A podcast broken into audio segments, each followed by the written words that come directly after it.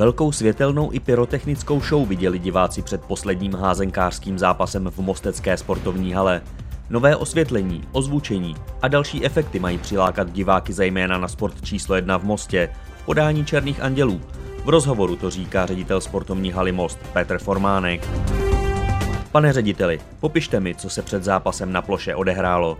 Poprvé diváci viděli v akci světelnou show, která byla instalována před rokem a půl, ale bohužel vběhla nám do covidu, takže tam jsou čtyři světelné hlavy, efekty před nástupem hráček v případě přerušení hry a o přestávce.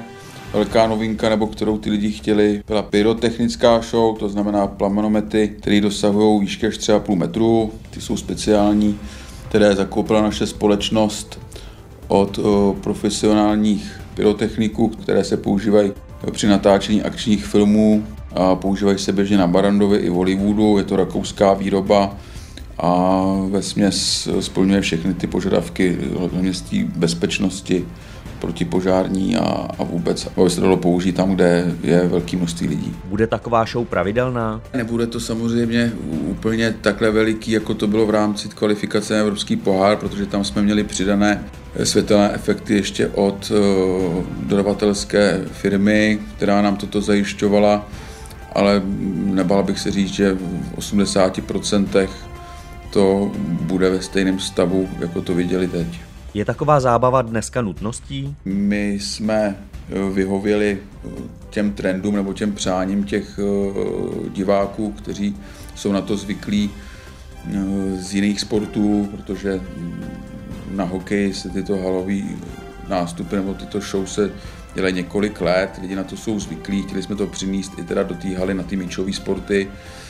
A myslím si, že dneska v rámci republiky ta show v hale patří mezi ty nejlepší a věřím teda, že to přitáhne ty lidi, který sem přitáhnout chceme, a to, to jsou ty nejenom ty skalní fanoušci, ale vesměs obyvatelé, rodiny z města, kteří by to vzali jako v jiných státech, kde odehráváme ty kvalifikace a berou to prostě jako nějakou rodinnou událost, kde sport je samozřejmě prvořadej, ale ta show, která předtím je, tak je i pro ty děti, pro ty puberťáky, který tam jinak nedostanete. Prostě je to zajímavý pro všechny. Na to přizpůsobujeme ten předzápasový program, co se týče třeba takový byl ten mini pivní festival, soutěže ve foaje, zatraktivnění prostě vůbec celý té události tak, aby lákala co nejvíc lidí. Je podle vás dámská házená sportem číslo jedna v mostecké sportovní hale?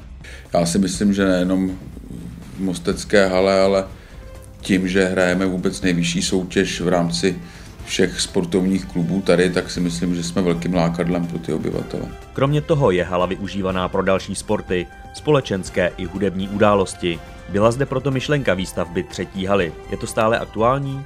Ta myšlenka je stále živá, protože my opravdu tu halu potřebujeme.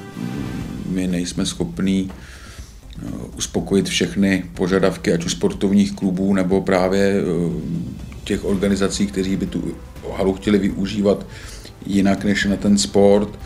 Jsme omezení tím, že máme jenom jednu halu, která splňuje parametry na házenou a na ostatní sporty, to znamená velká hala, která má hrací plochu čtyřicet krát dvacet metrů.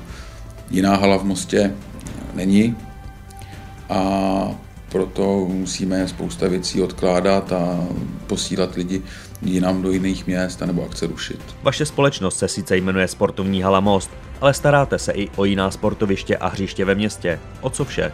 Spousta lidí to vnímá pouze, že se jedná o tuto budovu.